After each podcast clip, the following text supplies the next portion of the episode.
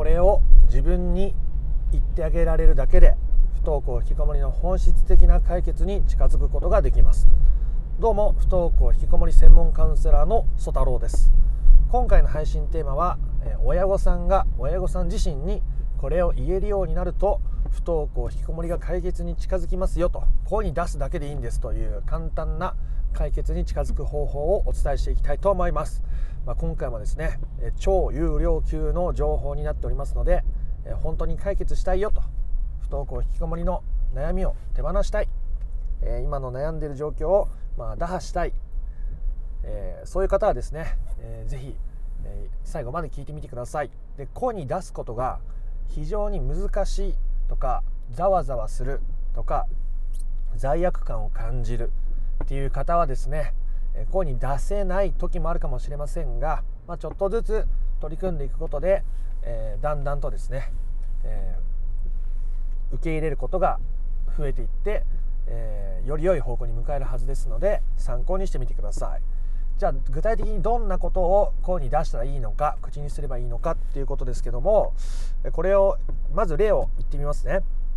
子供が学校に行かなくて悲しんでもいい子供が学校に行かない YouTube ばっかりやってる姿を見てイライラしてもいい。子供に対して変わってほしいと思ってもいい。とかですね。こういう言葉たちです。なんでこういう言葉たちが意味があるのかっていうことなんですけど、えー、こういう言葉を声に出せない親御さんっていうのは結構真面目でいい人が多いですね。真面目でいい人が多いです。こういうこと言えないのは。っていうのは僕のこの音声とか動画をいろいろと聞いていると、まあ、その子供に対していろんなものを手放そうというところで取り組んでくださる方たちが多いはずですが実際多いですけどっていう時にこのイライラしちゃいけないとかもう変わってもらう子供が学校に行くっていうのを強く望むことが、まあ、子供にとってもプレッシャーだと。だったらそれを手放すことが大事だ。だから変わってほしいと思っちゃいけない。変わってほしいと思っちゃいけないってこう自分をまたこう縛るようにしてしまったりするんですね。だから時にね変わってほしいって思っちゃうってことも受け入れる。で受け入れた後でそれを受け入れた後で改めて自分がどうしたいかっていうことを考えていけばいいので、えー、思っちゃうのもしょうがないですからね。しょうがない。イライラするのもしょうがないし子供を見て悲しいって思うのもしょうがないですね。苦しいって思うのも辛いって思うのもなかなか変われないって思うのもしょうがないです。変われないのもしょうがないです。ですね。で変われない変われないって思ってると余計に苦しくなって余計に変化が遅くなっちゃったりするので、えー、それでもいいんだよってことを声に出して言ってみることですね。自分に対して許可を与えてあげることそれでもいいんだよって寄り添ってあげることがあどういう時でも大切になっていくわけです。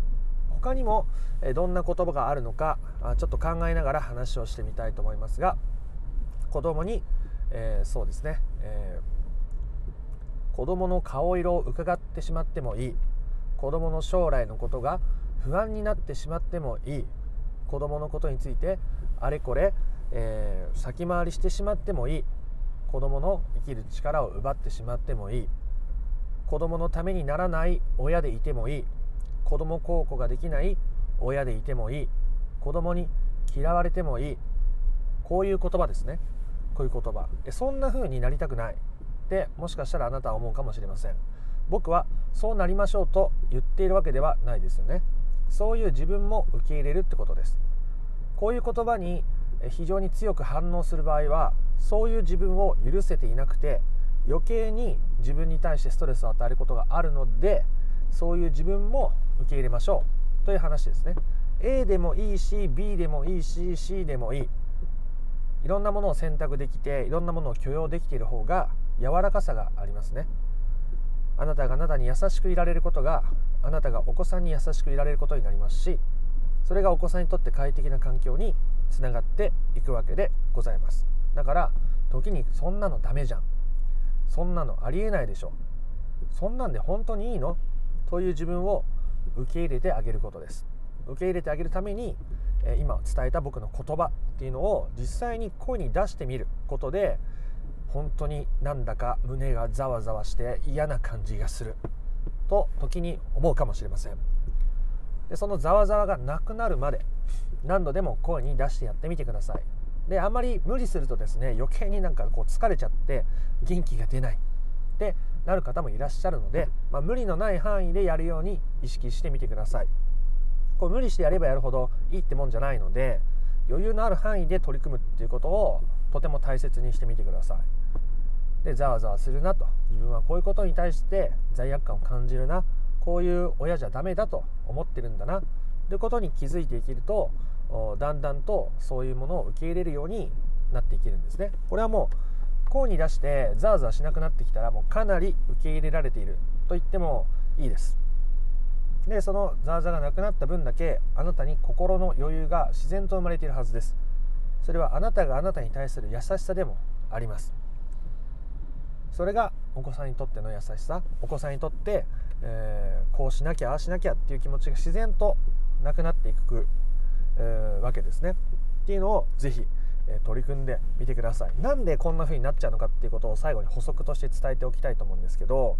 やっぱりいい人で真面目な人ほどこうしなきゃああしなきゃっていう気持ちが出過ぎちゃうんですよね。もう良かれと思う気持ちが出過ぎちゃうんですよね。で僕も、まあ、自分で優しいいい人とか言うとあれですけど あのそういうふうに、まあ、良かれと思っていろいろやっちゃっていろいろ失敗してきたことがたくさんあったんですよね。だからこそ、まあ、気持ちはよくわかるし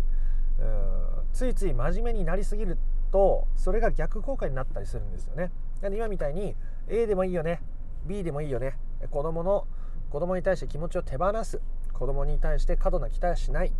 ていうふうに自分を持っていくことと同時に子供に期待してもいいよねそういう時もあるよねで両方に自分がいけるようになれると言ってもいいよっていう状態になれるとよりフラットな状態で、え、いられるようになるんですよね。だからついつい真面目にですね。期待を手放さなきゃ。子供にイライラしちゃいけない。子供のこともっと尊重しないと。って思うがゆえにプレッシャーとかストレスを自分自身も感じちゃうってことがあったりするので非常によくあるのでそれを手放しましょう。あなたがある意味いい意味で適当になっていくことが求められているわけですね。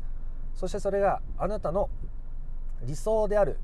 ことも大切ですが、まあ、その辺話すとまだ長くなってしまうので、えー、もっと詳しく何で僕がこんなことを言ってるのかとか知りたい方は他の音声動画見てもらってもいいですし、えー、こうえー、説明欄から公式 LINE に無料で登録ができるようになっているのでそこ登録していただくと不登校引きこもり解決のための三種の神器っていう動画セミナーを無料でプレゼントしております。そこでは順を追ってどういう風なステップで何をしていったら本質的な解決にたどり着くのか何でそれが必要なのか何でそれをしないと解決から遠ざかるのかっていうことを説明しているので、えー、順を追って、えー、理解していただけるようになっておりますので今のうちに登録しておいてください。無料無料って言いましたね。無料でプレ